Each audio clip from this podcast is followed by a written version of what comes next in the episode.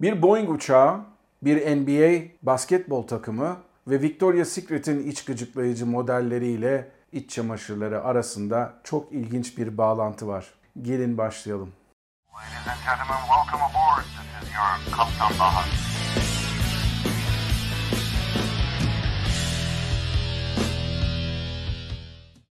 Herkese merhabalar arkadaşlar. Ben Kaptan Baha, Bahadır Acuner. Yepyeni bir Kaptan Baha yayınıyla sizlerle çok ilginç bulacağınız bağlantılardan bahsedeceğim bir yayınla beraberiz. Bugün sizleri ta 1980'li yılların başına götürmek istiyorum. O yıllarda dünya sivil havacılık tarihinde üretici olarak yer alan firmaların hepsi Amerika'daydı. Yavaş yavaş Airbus Avrupa'dan birazcık böyle kafasını göstermeye başlamıştı ama elindeki ürün yelpazesi de çok fazla değildi. O yıllarda sadece Airbus 300 modeli üretiliyordu ve bunun arkasından gelecek olan 320 modeliyle büyük bir çığır açılacaktı. Ancak bu 1980'lerin ortalarında ortaya çıkan Airbus 320 modelinden önce bu yeniliği, bu yeni bir kavramı ortaya döken Boeing oldu aslında.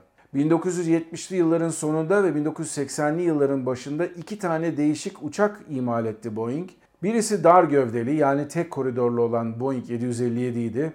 Diğeri ise geniş gövdeli ve iki koridorlu olan daha uzun menziller uçması planlanan 767 idi. Bugün dünyada bütün uçaklar 767'ler, 777'ler ve diğer çift motorlu uçaklar hiçbir sorun olmadan okyanusları aşsalar bile zamanında bu uçakların okyanus aşırı uçmaları gerçekten de imkansızdı. Zaman zaman ve gelişen teknolojiyle beraber bu olanaksızlıklar ortadan kalkmaya başladı. Airbus A300 ve Boeing 767 gibi uçaklar zamanında 3 motorlu Lockheed L-1011'larla veya DC-10'larla yapılan uçuşları yavaş yavaş yerini almaya başladılar. Çünkü takdir edersiniz ki 3 motorun yaktığı yakıttan daha az yakıt yakıyordu 2 motorlu uçaklar ve bu iki motorlu uçaklar arasında da en büyük özelliklerden bir tanesi de bakım maliyetlerinin son derece düşük olmasıydı. Ama bu iki motorlu devrime geçmeden önce Boeing bir kavramla ortaya çıkmıştı. Gerçekten de köklü bir geçmişi olan bir firma olarak yepyeni bir fikirle ortaya çıkmak ve her zaman da bunu pazarlayabilmek çok kolay bir şey değil ama bu biraz önce sezini ettiğim Boeing 757'ler ve Boeing 767 uçaklarıyla beraber kokpitte iki kişiye gidildi. Ve aynı zamanda bu iki kişilik ekip Boeing'in uçaklarını istedikleri şekilde 757 veya 767 olarak uçurabileceklerdi. Eğitimleri birbirlerine çok yakındı, kokpitleri birbirine çok yakındı. Birinde full eğitim alan bir pilot sadece farklılık eğitimliklerini alarak birkaç gün boyunca bu eğitimler sürüyordu. Diğer uçağı da kullanabilir hale gelecekti. Daha sonradan bu kavramı Airbus gerçekten çok iyi gerçekleştirdi. Airbus 320 serisindeki pilotlar 330 uçaklarıyla da uçabiliyor oldular. Ama bu daha 90'lı yıllarda ve 2000'li yılların başında gördüğümüz gelişmelerdi. Boeing 70'li yılların sonunda 80'li yılların başında bunu gerçekleştirdiği zaman sadece önünde tek bir engel vardı. O zamana kadar dar gövdeli olan uçaklar, DC-9'lar, işte 737'ler gerçekten de çok iyi satıyordu ve pazar payını ele geçirmişti ve bunların hepsi de iki pilotla uçulan uçaklardı. Aslında bunların ortak özellikleri bunların menzillerinin düşük olması, yapılan uçuşların 3 saat 4 saatten fazla öteye gitmemesinden kaynaklanıyordu. İleri bir tarihte okyanus aşırı uçacak olan 8 saat 9 saat uçacak olan Boeing 767'de de bunu gerçekleştirmek pek de kolay olmadı Boeing için. Hatta ve hatta Boeing bu uçağı lanse ettiği zaman dünyanın ve Amerika'nın belli başlı hava yollarından da siparişler almıştı. Kimlerdi bunlar? American Airlines geldi, iyi bir sipariş verdi. United Airlines sipariş verdi. Kanada'dan Air Canada çok iyi bir sipariş verdi. Yine Amerika'dan TWA o zamanki büyük hava yollarından bir tanesi 767-200 modellerine büyük bir sipariş vermişti. Hatta ve hatta Air China bile o zaman 767-200'ün ortak müşterilerinden bir tanesiydi. İlk sipariş veren müşterilerinden bir tanesiydi. Ama o zamana kadar işte görülmemiş olan bu koskoca uçağın, geniş gövdeli uçağın uluslararası uçuşlarda ve iki pilotla kullanılması herhangi bir havacılık otoritesi tarafından izin verilen bir şey değildi. Uçağı tasarladı Boeing ve 767'yi gerçekten de 3 kişilik bir kokpit olarak tasarladı. Bu, bu tasarlanan 3 kişilik kokpitin arkasından FAA'de de çalışmalara başladı. Olayı aslında bir anlamda satmak gerekiyordu FAA'ye. Evet 3 kişi olmayacak kokpitte ama yine de uçak güvenli olacak ve yine de uçak deniz aşırı noktalara uçabilecek dendi. Bunun için çok uğraşıldı ve uçak her ne kadar siparişler alınmış olsa ve uçağın spekleri belirtilmiş, belirlenmiş olsa da en sonunda üretime girmeye başladı. Ve uçağın bazıları, uçaklardan bazıları neredeyse bitmiş ve teslim edilme aşamasındaydı ve bazıları daha yeni üretim hattına girmişti. Bu sözünü ettiğim hava yollarından. İşte 1981 yılının Temmuz ayında Boeing eri amacına ulaştı. Çok uğraşmışlardı bu konuda ve sonunda bunun meyvelerini topladılar. FAA'den izin aldılar ve FAA bu uçağın kokpitinde sadece ve sadece iki pilot olmasını onayladı.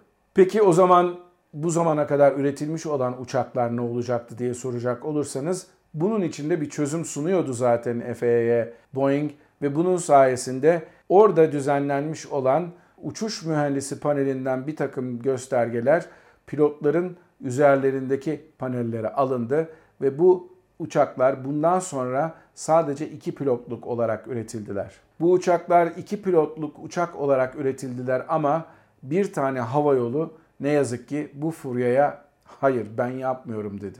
O zamanın ünlü hava yollarından Avustralya'nın diğer hava yolu diye anılan Ansett Avustralya bu uçaklardan teslimatı iki pilotlu olarak kabul etmedi.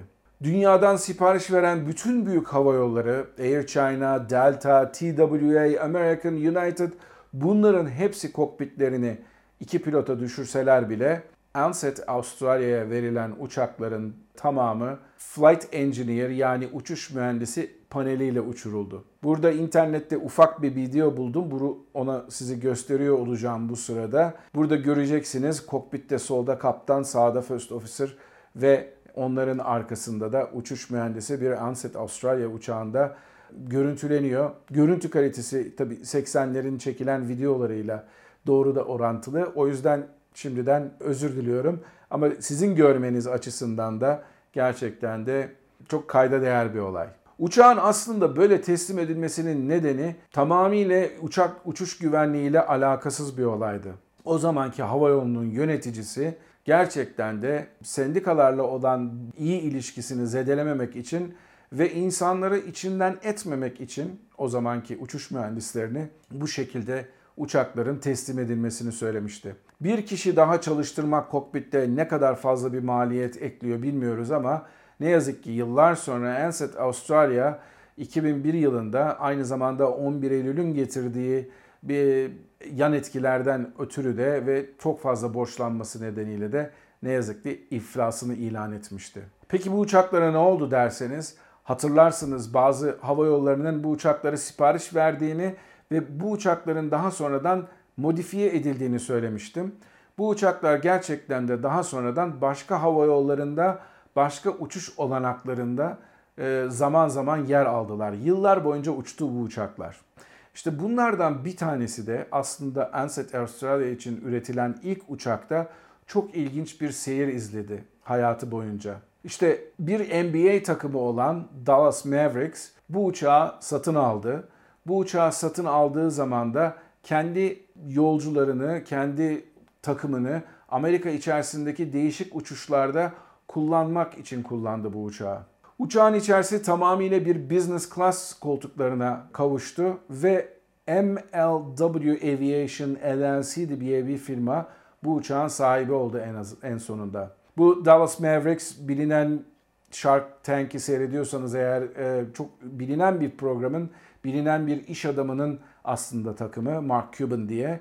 Mark Cuban gerçekten de son derece dinamik, son derece e, büyük işleri yapmış ve büyük miktarda servet kazanmış bir insan. Ve bunun sayesinde bu uçak Dallas Mavericks adına uçtu. Peki diyeceksiniz tamam NBA bağlantısını anladık. Peki bu uçakta Victoria's Secret'in alakasını diyecek olursanız işte bu uçağı ilk alındığı zaman business class konforuna çevrildikten sonra MLW Aviation Dallas Mavericks uçmadığı zamanlarda başka firmalara kiraya vermek istedi. Bu uçağın sahibi olmak demek bunu istediğiniz şekilde kiraya vermeniz anlamına gelmiyor. Dolayısıyla bunu bir şekilde başka bir hava yolunun işletmesi altına sokmanız lazımdı. Önceleri bu işlerde çok ün salmış Pace Airlines diye bir hava yoluna kiraladılar uçağı.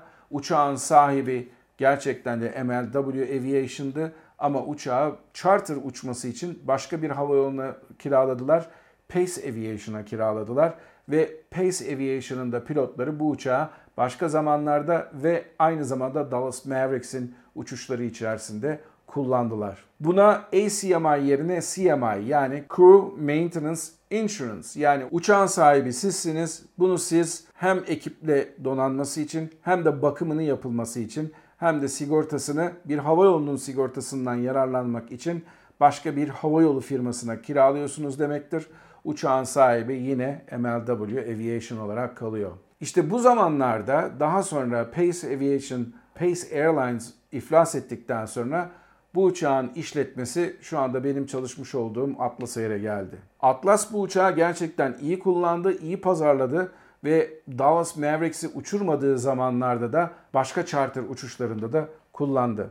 İşte bunlardan bir tanesinde de Victoria's Secret'in çekimleri yapılacağı, işte Amerika'nın çok ünlü Sports Illustrated gibi magazinlerin, dergilerin çekimlerinin yapılacağı egzotik yerlere uçulması için bu uçak kiralandı ve bunun sonucunda bu uçakta uçan şu an hala benim tanıdığım bir takım arkadaşlarım da ben zamanında uçakta 60 tane Victoria's Secret modeliyle beraber uçtum diyebilme şansına eriştiler. Böyle bir ilginç bir hikayesi var bu uçağın. Yıllar sonra böyle ilginç uçuşlar yaptı ve ama sonunda miadını tamamladı. Geçtiğimiz yıllarda artık bu uçağın bakımı da zor bir hale ve e, maliyetleri de yüksek bir hale geldikten sonra her uçağın yaşadığı kadere sahip oldu ve her uçak bir gün nasıl olsa jilet olmayı tadacaktır diye söylersek eğer Mojave çöllerinde söküldü.